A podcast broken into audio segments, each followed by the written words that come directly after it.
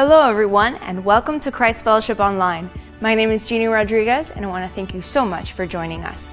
If this is your first time, I want to invite you to pause the broadcast and fill out a connection card at cfmiami.org slash connect. This will help us connect with you and know how we can best serve you during this season. And now, a special message by Pastor Rick.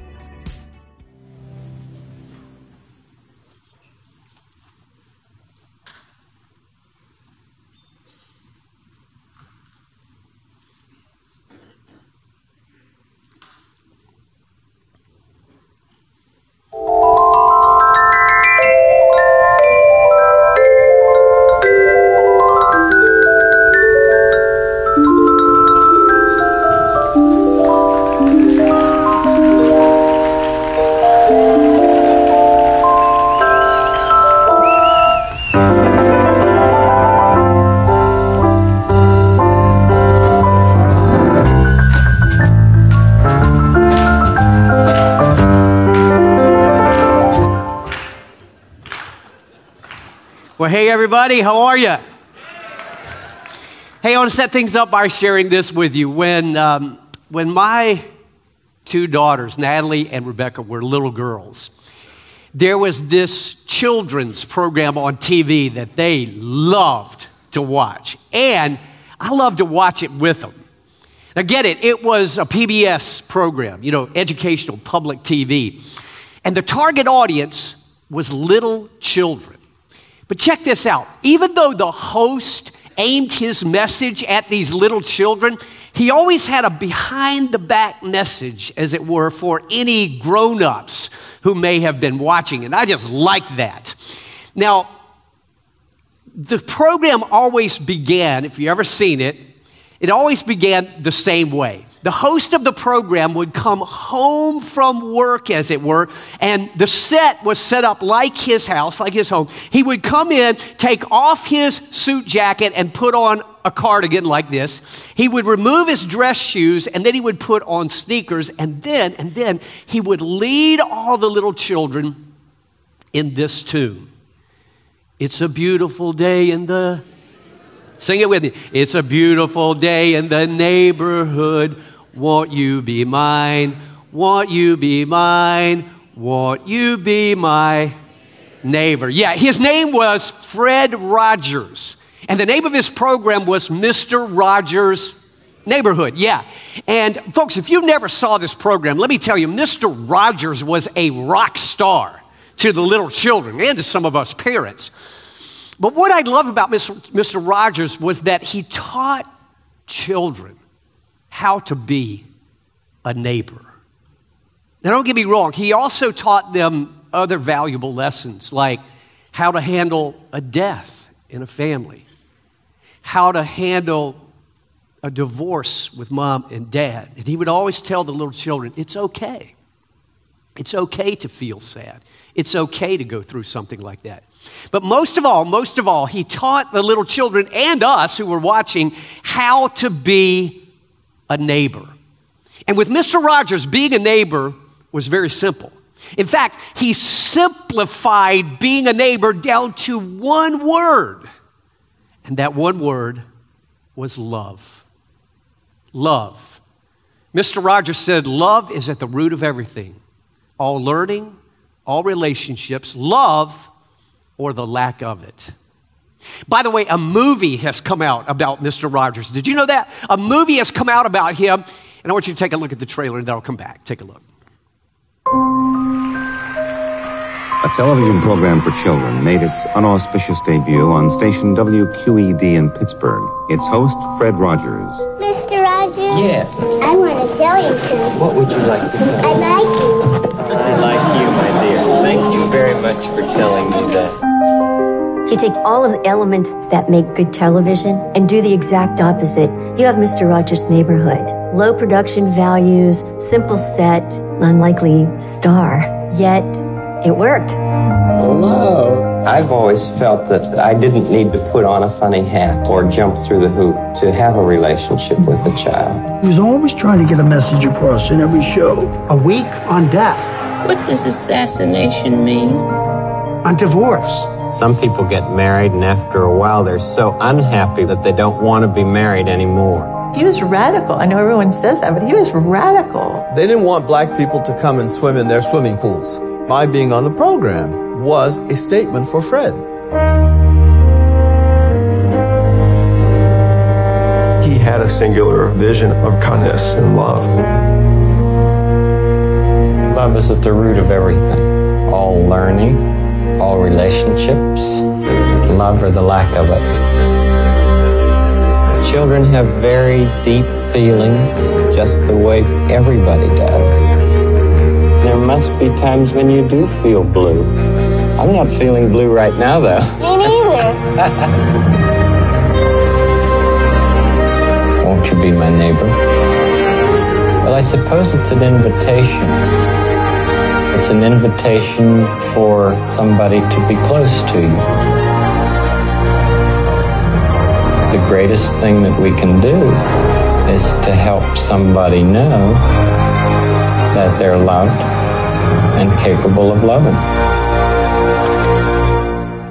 Won't you please, won't you please, please won't you be my neighbor? How many of you saw Mr. Rogers' Neighborhood? Let me see your hand. Yeah. Yeah, some of you have a lot of memories about that. But let me tell you, I, I need to tell you something about Mr. Rogers. Everything he taught the children, he actually got it from somebody else. You see, before he became the host of that program, Mr. Rogers was a pastor of a church. And all that he taught these children, he got from God. And Mr. Rogers projected to these children the love of God, the mercy of God, and the compassion of God. And he taught them and he taught us in a simplified way. Everybody say simplified. Yeah, he taught us in a simplified way how to be a neighbor. Now, folks, let me turn a corner and bring all of that over to this series that we've entitled Simplified. Because what an image of our God and His teachings. In fact, the whole concept of neighbor and being a neighbor originated with our Creator. It originated with our God. He's the author of neighbor and being a neighbor. And so here's my proposition for all of us who are Christians. Here's, here's a simple proposition that I want you to go out the door with today. Here it is God wants you and me to love our neighbor. So simple. God wants you to love your neighbor. In fact, folks, second only to loving God Himself. All God really wants you to do after that is love your neighbor. Love people, namely, love your neighbor. But that raises a question, doesn't it? Who is your neighbor? And how in the world would you go about showing love to your neighbor? Those are fair questions. And we're going to find out the answer because in the text that we're going to look at today from Matthew 22 and Luke chapter 10, Jesus answers those two questions Who is your neighbor, and how would you show love to your neighbor? So that's the outline today. In fact, how many of you have your listening guide at all of our campuses? Wave those in the air. Yeah, I want to get, we're going to answer two questions. So it's not two thoughts today, it's two questions. So if you're filling in the blanks, and I hope you will, because this is important, this is the second greatest commandment. So if you're filling in the blanks, number one, here's the question Who is my neighbor? Who is my neighbor? So, with that in mind, let's pick up the narrative beginning, if you will, in Matthew chapter 22, verse 37. If you don't have a Bible, don't sweat it. It'll all come up on the screen, and you can track along that way. Let's pick up the narrative. Verse 37, this is kind of where we left off last weekend. Here we go. Jesus replied, Love the Lord your God with all your heart, with all your soul, and with all your mind. Yeah, this is the first and the greatest commandment. But watch the next verse. And the second is like it. Watch this. Love who? Love your neighbor as yourself. Watch the next verse all the law. Everybody say all the law. All, the law and the prophets hang on these two commandments. Everybody stop right there. Let me give us a quick review from last time. Because that phrase, all the law and all the prophets, was simply a way in Jesus' day of saying all the Bible, specifically all the Old Testament. And so Jesus gathers together, as it were, all the Bible with all of its commands, with all of its demands, with all that God wants from you in this book, and he simplifies it down to two commandments. And he says, What God wants you to do with your life is simply this love God and love people. Love God and love people, specifically your neighbor. Now, folks, don't miss what Jesus just did there. Jesus just took the entire Bible, the massive Bible, and simplified it down to two commandments. He took this entire Bible with all of its books Genesis, Exodus, Leviticus, Numbers, Deuteronomy, all the way to the book of Revelation, with all of its chapters, with all of its verses, with all of its words, with all of its doctrines, with all of its theologies, with all of its history, with all of its commands, with all of its expectations. Jesus reduces all of that down and simplifies it to this equation love God and people. Love God, whole Bible, and people.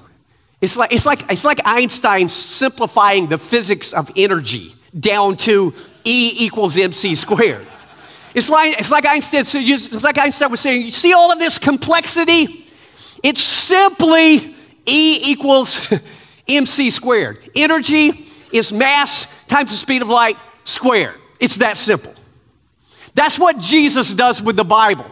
He takes all of the complexity of it, all the doctrine and the theology, and he says, let me reduce it down to E equals MC squared. Love God and people. Love God and people. That's your assignment in life from God. Love Him and love people.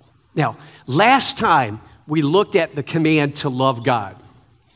And today we're going to take up the second command love people. Love people. Love your neighbor specifically.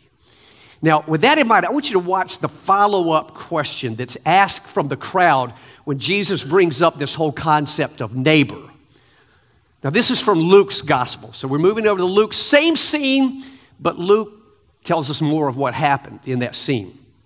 Verse 27 He answered, Love the Lord your God, same thing with all your heart, with all your soul, and with all your mind, and love your neighbor as yourself. Verse 29. So he, that is somebody in the crowd, asked Jesus, and who is my neighbor? Again, that's a fair question. Now, stop there because the word neighbor there is a translation of the Greek word plesion. And I always tell you, your, your Bible's originally written in Greek and then translated to English, Spanish, French, whatever. That word neighbor is plesion in the Greek. And here's what it means. Ready for this? It means every other person. Every other person. So, folks, who's your neighbor? yeah, in fact, write it down. Your neighbor is every person you see. Now, I want you to put your thinking caps on. Because every person you see is a human being. You're like, duh, Rick, we all know that. Yeah, but here's what you need to remember every person you see matters to God. In fact, you have never come eyeball to eyeball with any person, rich, poor, educated, uneducated, laying on the side of the street. You have never looked into the face, into the eyes of any person who did not matter deeply to God. And folks, here's why. Every person you see has been created by God and in the image of God in the likeness of God. That means every person you see, there, there is something of God in that person. It's his likeness. It's his image. It's the impress of God's majesty has been passed on to every human being. In fact, did you know God said of all people, he said, You're all gods. Jesus reiterated the same thing. He said, God said, You're all gods with a little g. Why? Because the likeness of God has been passed into you, the impress of his majesty. So turn to your neighbor and say, You're a little God. turn to your neighbor and say, You're like God. Now, folks, I want you to just track with me because I want you to understand how special every person is up, down, in, out. Do you realize every person you see has a brain? Every one of them. And that brain in their, their head is the most complex mass in the universe. Nothing rivals it. Nothing. And every person you see has one of those. Think about this. Every person you see has sophisticated anatomical and biological systems all put perfectly within them. Every person you see has a sophisticated skeletal system. Every person you see has a sophisticated cardiovascular system. Every person has a digestive system, a reproductive system, a neurological system, a dermatological system, a computer system, an immune system. And all of that has been designed and built by God Himself so that every person you see is a walking, living, breathing, spectacular miracle of God Almighty. And God says every one of them is your neighbor. Is your neighbor. I want you to think about it. You have neighbors who live in your neighborhood. And that's what we're going to focus on today. By that I mean they live next door to you. They live across the street from you. They're, they're the neighbors in your neighborhood. But you also have neighbors who live outside of your neighborhood. You have neighbors you you see in the traffic, you see at the mall, you see at the office, you see at school, you see begging on the side of the road. Every one of them are your neighbor and they matter to God. They're your neighbor whether they're rich or poor, educated or uneducated, black, white, Asian, Hispanic, Native American, tall, short, big, little, blue eyes, brown eyes, green eyes, brown hair, black hair, red hair, no hair. By the way, isn't it amazing? All of that that I just described, we call it diversity, is actually the creativity of our Creator. You see, God didn't make one of us and then Xerox exact copies so that we're all alike. Do you realize nobody in here looks like the other person? You talk about how does God take a nose, eyes, face, and none of our faces look exactly alike? Not a one of them. But, you know, people have a way of taking what God meant for his glory and dividing people. It's crazy. And I'm not going there with that. But I'm just saying it doesn't matter who they are or what they look like. What matters is every one of them matters deeply to God. And God says every one of them is your neighbor. And so, folks, here's the command to God's people. Write this down as B. God commands us love your neighbor. neighbor. Now, everybody heads up. Because second only to loving God Himself, all God really wants you to do after that is to love your neighbor. That's it. Two big commands love him and love your neighbor. And by the way, God wants you to love your neighbor with your heart, just like you love him with your heart. You remember we said last time, your heart, when the Greeks spoke of that in Jesus' day, they weren't talking about the pump, they were talking about that intangible dimension of your person that can feel love for somebody. That's your heart. In fact, we say to this day, I love you with all my heart. Yeah, I, I, I feel love for you, is what that means. So, so, with that in mind, just like that, write this down as little one and number two. God wants you to feel love for your neighbor. You see, one reason we don't show love to our neighbor is we just don't feel love for them. Let me tell you, you will always be hard pressed to show love to somebody that you don't feel a certain amount of love for. And you might be saying, well, Rick, I can't make myself feel love for my neighbor. You know, how can I gin up the feelings of love for somebody? Listen, it's simple. Write this down as number two, a little review from last time. Don't forget God's love for you. You see, as a believer, God says this He says, I have loved you with an everlasting love. David said, Lord, satisfy us in the morning with your unfailing love. God, before I go out there to face the day, Lord, satisfy my heart with your unfailing love. And you see, you'll remember, we said this last time. When you fill your mind with God's love for you, you just start filling your mind with His love, His protection, His mercy, His forgiveness, His kindness. When you fill your mind with love for His, his love for you, what happens is that starts to fill your heart with love for Him. And you don't have to gin it up, it's intuitive. As you fill your mind with God, your mercy, your kindness, your forgiveness, your, God, of course I feel love for you. Nobody has to say, come on, love God. It's, it's just, it's axiomatic, it's self evident. You're, gonna, you're just going to feel that love for Him. But look, there's also a secondary effect. When you fill your mind with God's love for you, it'll start to fill your heart with love for people. And you'll start to feel love and compassion for your neighbors and for the people around you. See, one of the reasons, listen, one of the reasons we don't feel love for people is we're not feeling God's love for us.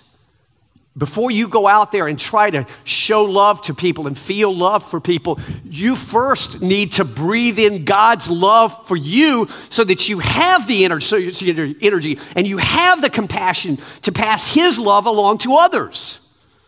Let me give you an illustration of this. You know, anytime you go on a flight, the stewardess, he or she, will always say, in case the cabin loses pressure, if that happens, an oxygen mask will drop from the ceiling. Then he or she will say, place the strap around your neck and breathe in. And if your neighbor needs assistance, put your mask on first and then help your neighbor, right? I used to always think, no, no, no, that's wrong. I'm going to help them first. But you see, here's what you have to remember. If in the process of me trying to get the mask on them, I'm not getting any air, and I start losing consciousness, and I'm trying to get the mask on them, and, and I lose consciousness, neither one of us is helped. Neither one of us is saved. Folks, what an image of you and me trying to go out and show God's love to people without first taking a, a, a time in the morning and being still and breathing in His love for you. You will be hard pressed to show love to people through the day if you don't first breathe in God's love. You want to know why some of you get out on 95 and start yelling at those people and, you know, want to kill them? It's because not only are they depleted of God's love, you're depleted of God's love. Listen, if you're going to love your neighbor, you first got to feel God's love for you. Be still in the morning. Take time in the morning. Open the Word of God and read of His unfailing love, His everlasting love for you, and then you'll be able to love your neighbor. But we're left now with the second question, right? So write this down as number two. How do I do that? How do I love my neighbor? Well, listen, Jesus doesn't miss a beat on this.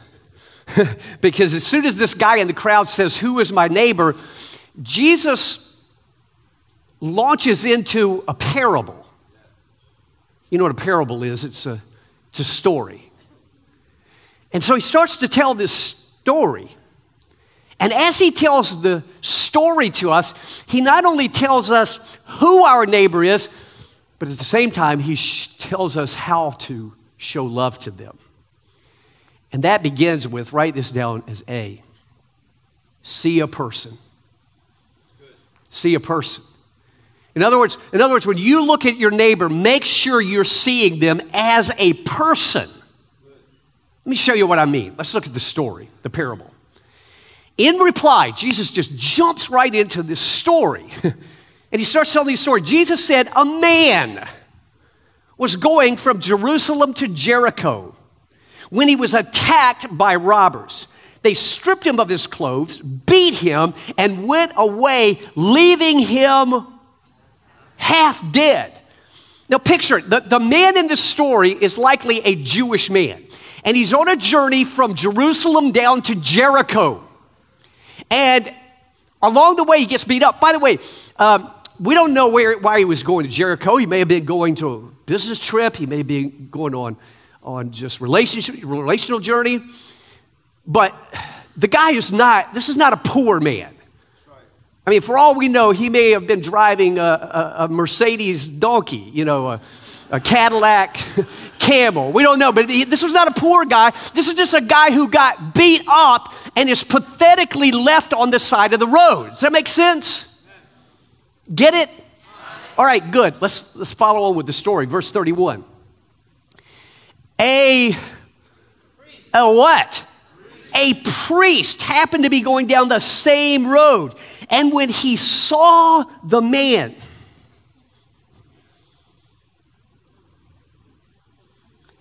what did he do? He passed by on the other side. And folks, you can get a picture of this. This is a priest. You know what priests do? They wear the robes. They got all the, the religious garb on and the hat. And he's coming down the road and he sees this man in distress, half dead on the side of the road. And here's what he does he walks around him, he doesn't even stop. And if that's not bad, bad enough, look at the next verse. So too a what? A Levite, another religious guy, when he came to the place and saw him, he passed by on the other side. Wow, this guy duplicates what the religious guy in front of him. Both of them see this man in distress and in need, and they look at him and they both just keep going. Now, the question is, why did they do that? Why? Well, we really don't know. The, the text doesn't tell us what their motive was. You know, it could have been as they're going by, they were just afraid of the situation, couldn't figure it out, and just thought, you know, I better keep on going. Or it could be like, like a lot of us, they're going by and they're just thinking, I'm too busy, you know, I've got to be, I've got to be there. Too bad for that guy, you know, I got to keep going. See, we don't, we don't know why they walked by this guy, but could I, could I tell you why I think they walked by? Could I do that? Could I give you the Rick Blackwood version of this? Yeah, here's why I think they walked by. I think they walked by because they saw a man, but they didn't see a person. They saw just a man lying on the side of the road, but they did not see a person created in the image of God. They didn't see a person that mattered and that was valuable to God. They didn't see a man. I mean, they didn't, they didn't see a person. They just saw a guy laying on the side of the road. Tell you what, hold that thought back to the, back to the story. The text says, but a Samaritan. Everybody heads up because that is very racial right there. I mean, the conflict between Jew and Gentile racially was huge. But between a Jew and a Samaritan, this was big time racial conflict. So if anybody's going to walk by this guy, we think the Samaritan's probably going to be the one. But watch what happens. But a Samaritan, as he traveled, came where the man was. And when he saw him, he took what? It's pity on him. Now, the word pity there, explicit in the Greek, it's splanchnizomai, which literally means to, to feel compassion. It means to feel compassion in your gut. In other words, this man is coming by, at the Samaritan, and when he sees this man, he starts to feel something. And what he feels is compassion on this man who's half dead. He, he feels mercy and pitiful. And here's why. This is so important. Write this down as number one. Here, here's the difference. When you feel compassion for your neighbor, that means you see a person. That means you see a person. Transverse. When you don't feel anything for your neighbor, that means you're not seeing them as a person. You're not, if you don't feel anything for your next door neighbor, you say, I just don't feel anything for Listen, that means you're not seeing them for the treasure that they are to God. That means you're not seeing them with the value that God ascribes to them. In fact, write this down as, as number two, little tongue twister here. We value the people that the people we value value. Does that make any sense? Let me put it to you like this God values your neighbor. If you value God, then you should value your neighbor. Does that make it better sense? Let me give you an illustration of it. When, when I was a little boy, 12 years old, I played baseball, Little League Baseball.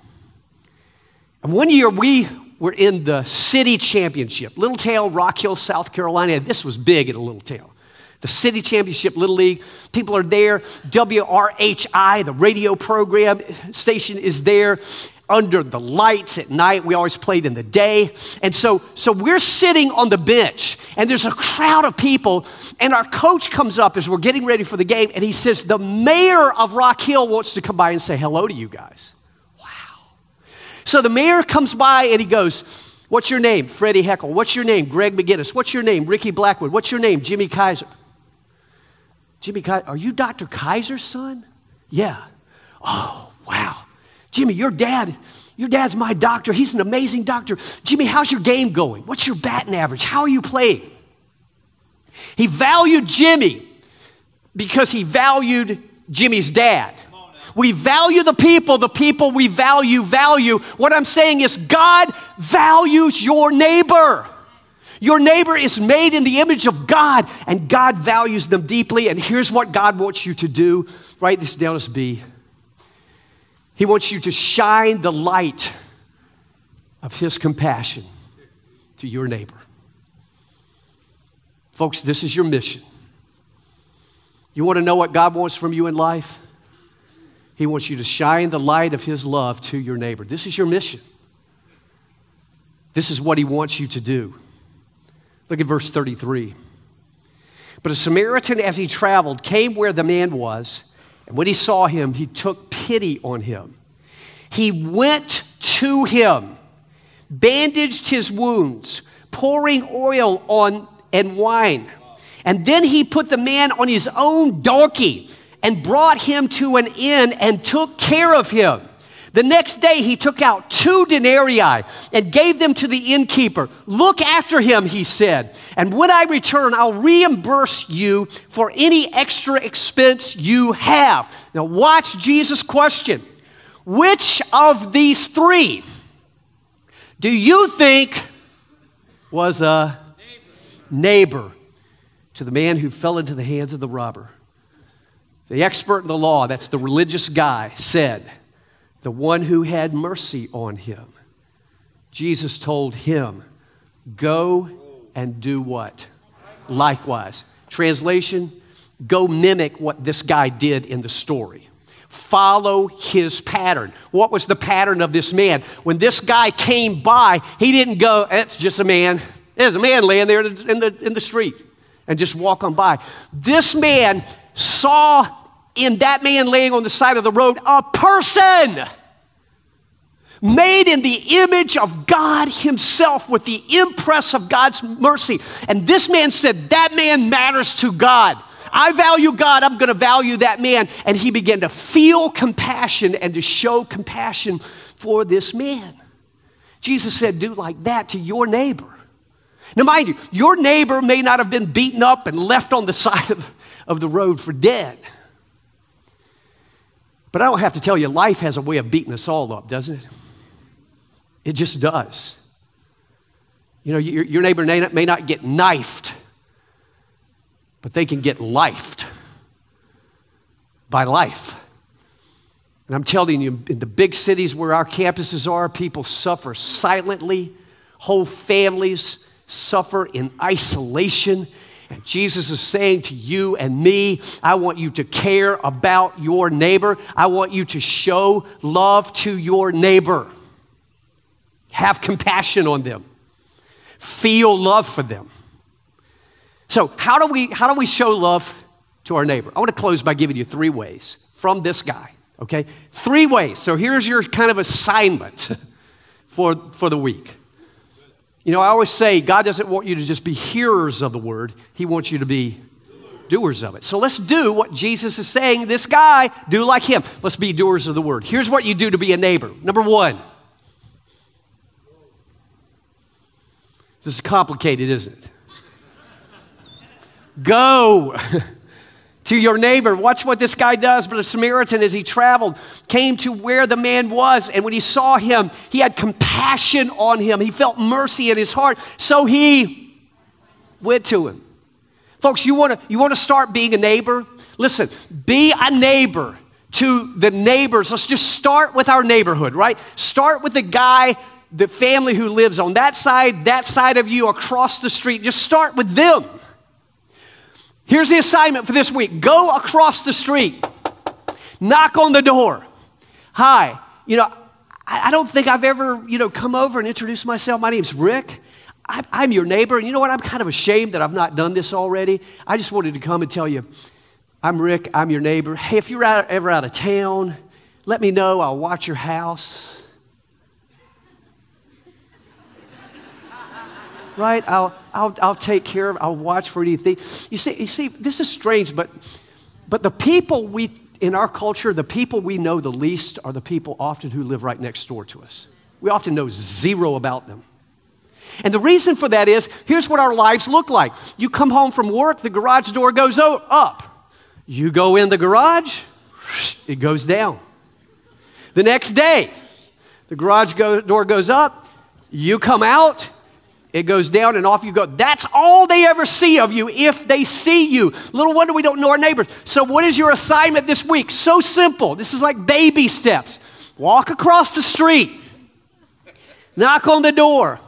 Hey, I just wanted to come over and say, My name's Rick. I, you know, I'm, again, I've never come over to say hello, and I just wanted to come over. I'm your neighbor, here to help. If anything I can do, let me know. Listen, if they reject that, that you've done your part. You've done what God asked you to do. Secondly, show kindness to your neighbor. Show kindness to your neighbor. Watch what happens. He went to him and bandaged his wounds, pouring on oil and wine. Then he put the man on his own donkey, brought him to an inn, and took what? Care of him. Translation He showed kindness to this person. You remember a few months back, uh, we were teaching on humility, being humble. You remember that song I played? Uh, country song. It was called Always Be Humble and Kind. How many of you remember that? How many of you hear that? Yeah. That, that message sort of zeroed in on the humble part of it. I want you to listen again, but this time think about the kind part. Now, this is a country song, but sometimes they, they say what we're all thinking. And so don't write me any hate letters, but take a listen to this song. I'll come back. Know there's a light that glows by the front door. Don't forget the keys under the mat. When childhood stars shine, always stay humble and kind. Go to church cause your mama says to. Visit grandpa every chance that you can time. Always stay humble and kind.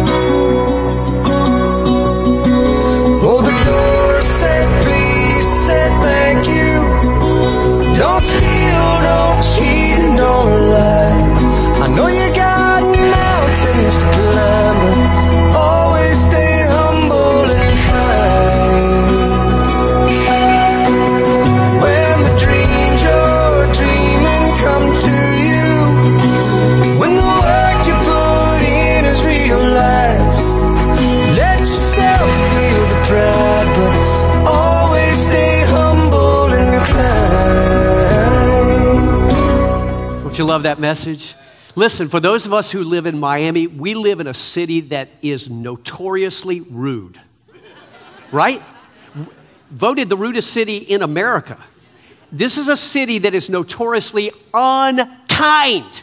But, folks, I love that because that is darkness, right? That is unkind darkness. And when light shines into darkness, it's like a floodlight. You know, if you go up to the Carolinas where I came from, everybody's kind up there. It's like it's no big deal. But here, because, because kindness is so rare, when you're kind to somebody, it's like, whoof, floodlight. My daughter and her husband, three grandchildren, live in Cutler Bay, and they have a neighbor who epitomizes this kind of kindness. I only know him as Richard. But he just does random acts of kindness for Bobby, his neighbor. Bobby does random acts to him. Richard on the other side will just be mowing his lawn, you know, like this. And then he'll just go across his yard and keep going over to Bobby's. they cut Bobby's grass. And Bobby works construction. He works late. Rebecca works. They have three kids. They're up against it. They come home and go, wow. Who did that? Their neighbor. See, that's the kind of kindness I'm talking about. Just random acts of kindness. Listen, go, go to Publix and buy, buy dinner for your neighbor. Go buy chicken and whatever, you know, they sell. Knock on the door and say, you know, I just wanted to bring you dinner tonight. I know you work hard. I just wanted to bring you dinner. Now, if they reject that, that's, that's up to them.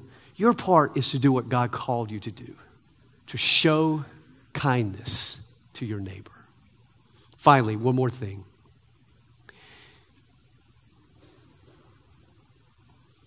What's that word? Smile, Smile at your neighbor. You know, in, in, big cities like ours, people rarely smile, don't they?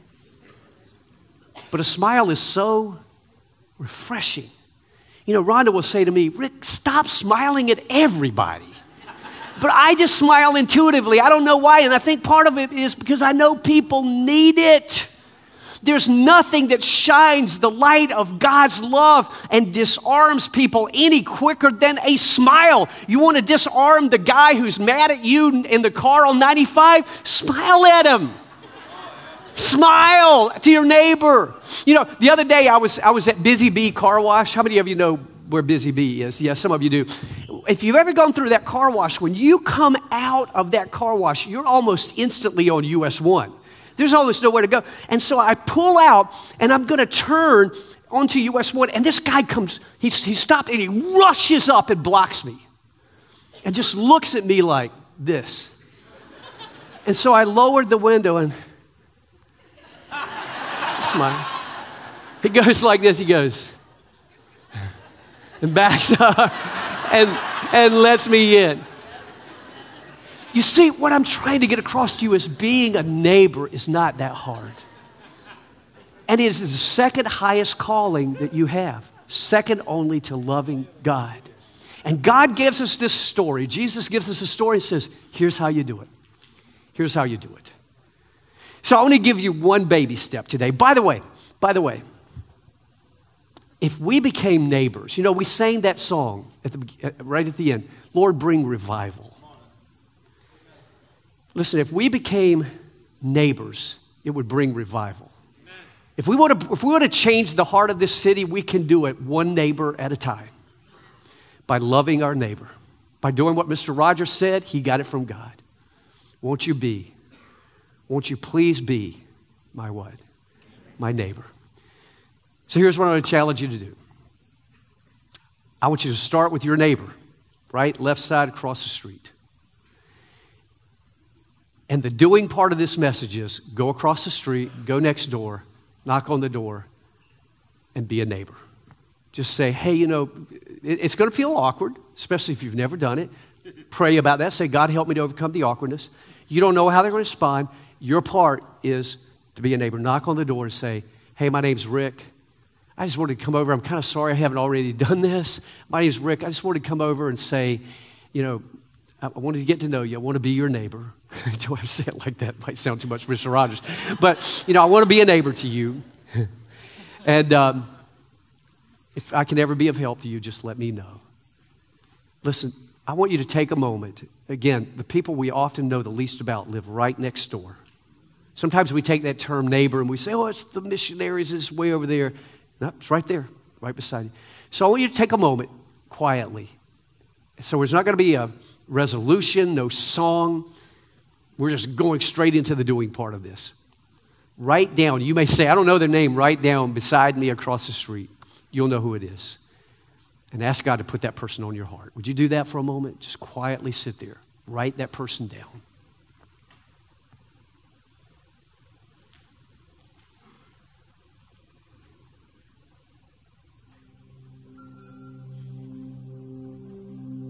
Ask God to give you time to do this, to make time. See, Satan's going to say, just go around, don't bother them. You don't need to get involved in that. Satan's going to say, you're too busy. You got things you, you got you got to be somewhere. Clock's ticking. So you need to pray now. God, help me to make time to do this.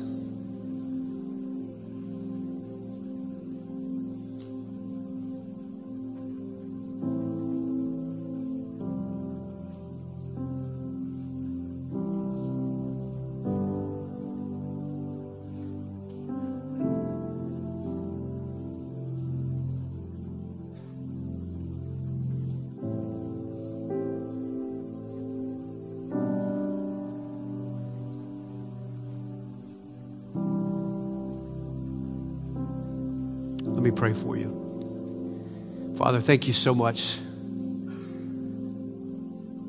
for your people. They are the light of our cities, globally, locally, our campuses. These are, these are lights who shine in darkness.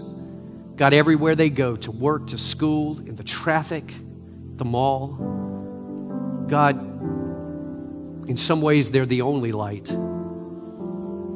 God, I pray that they would shine brightly, that they would shine the light on every person they see with a smile, with random acts of kindness, by going to people. And Lord, may we be able to change the heart of this city by changing the hearts of our neighbor, one neighbor at a time. Lord, we pray this in your precious name your sake. If you want to take your next step as a believer, we want to hear about it. Let us know at cfmiami.org slash connect and filling out a connection card.